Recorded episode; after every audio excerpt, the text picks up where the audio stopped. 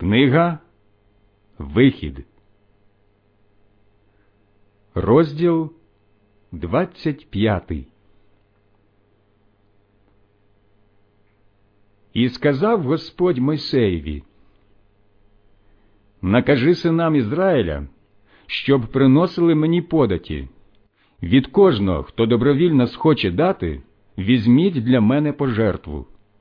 Податки ж, що братимете від них, будуть такі золото, срібло і мідь, блават, порфіра і кармазин, вісон і козяча шерсть, червонобарвні баранячі шкури, шкури борсучі і дерево акації, олива на світло і пахощі для намащування і для запашного кадила, онікс каміння і каміння, щоб вставити в ефод і нагрудник.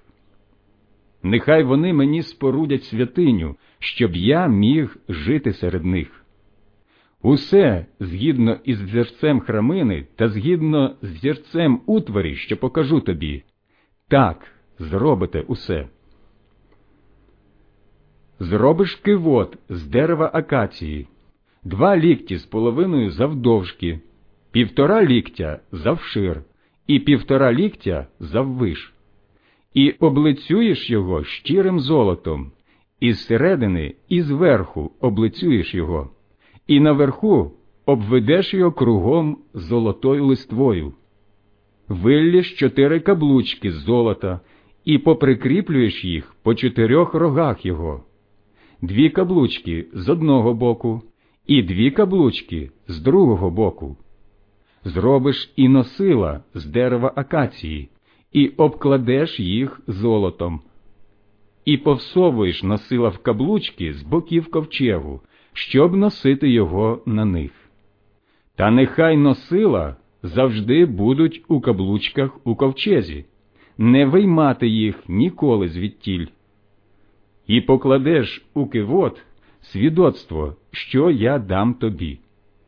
Спорудиш також і віко зі щирого золота, два лікті з половиною завдовжки і півтора ліктя завшир. Виготуєш двох золотих херовимів, кутим поробленням зробиш їх, по обох кінцях віка зробиш їх. Зробиш одного херовима з одного кінця, а другого херовима з другого кінця. Суцільно з віком зробите ви херовимів по обох кінцях його. І простягатимуть херовими крила вгору, покриваючи ними віко, а обличчя їх одне до одного, до віка нехай будуть звернені обличчя херовимів. І покладеш віко на ковчезі зверху, а в кивот вкладеш свідоцтво, що я дам тобі. Там я буду зустрічатися з тобою, і зверху віка, з поміж двох херовимів, що над ковчегом свідоцтва, я говоритиму з тобою про все те, що маю заповідати тобі для синів Ізраїля. Виготуєш з дерева акації стіл, два лікті завдовжки, лікоть завшир і півтора ліктя заввиш. Вимостиш його щирим золотом і приробиш йому навкруги золотий вінець. Зробиш до нього гзимс на долоню завшир з усіх боків. До гзимсу ж зробиш навкруги золотий вінець. Потім зробиш до нього чотири золоті каблучки і прикріпиш каблучки до чотирьох рогів на чотирьох ногах його. Каблучки ж для носил, щоб носити стіл, мають щільно приставати до гзимсу. Носила витишиш з дерева акації і обведеш їх золотом. На них носитимуть стіл. Зробиш також підноси до нього, ложки, кінви і чаші, щоб возливати з них. Із щирого золота зробиш їх. На столі ж покладатимеш хліб появлення перед моє лице повсякчасно. Виготуєш і світильник із щирого золота, кутим поробленням нехай буде зроблений, Держало його, вітки його, чашечки його, бруньки і квітки його мусять бути однолиті. Шість віток виходитимуть із боків його, три вітки світильника з одного боку і три вітки з другого боку.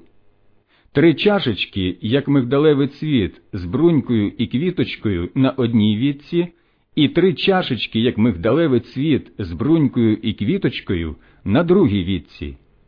Тож так на всіх шістьох вітках, що виходитимуть із світильника. На світильнику ж чотири чашечки, як мигдалевий цвіт, з бруньками і квіточками їхніми. Одна брунька під двома вітками, що виходять із світильника, друга брунька під двома вітками, що виходять з нього, і нарешті третя брунька під двома вітками, що виходять з нього, на шість віток, що виходять із світильника. Брунькиці і вітки мусять бути суцільні з світильником, все кутого пороблення з одного кусня щирого золота. Далі зробиш сім ламп для світильника та поставиш їх угорі так, щоб світили на передній бік його. Щіпці до нього і огарничка до нього будуть із щирого золота. Із таланту щирого золота маєш зробити його з усіма його приладами. Та гляди, щоб зробив їх за зразками, що показано тобі на горі.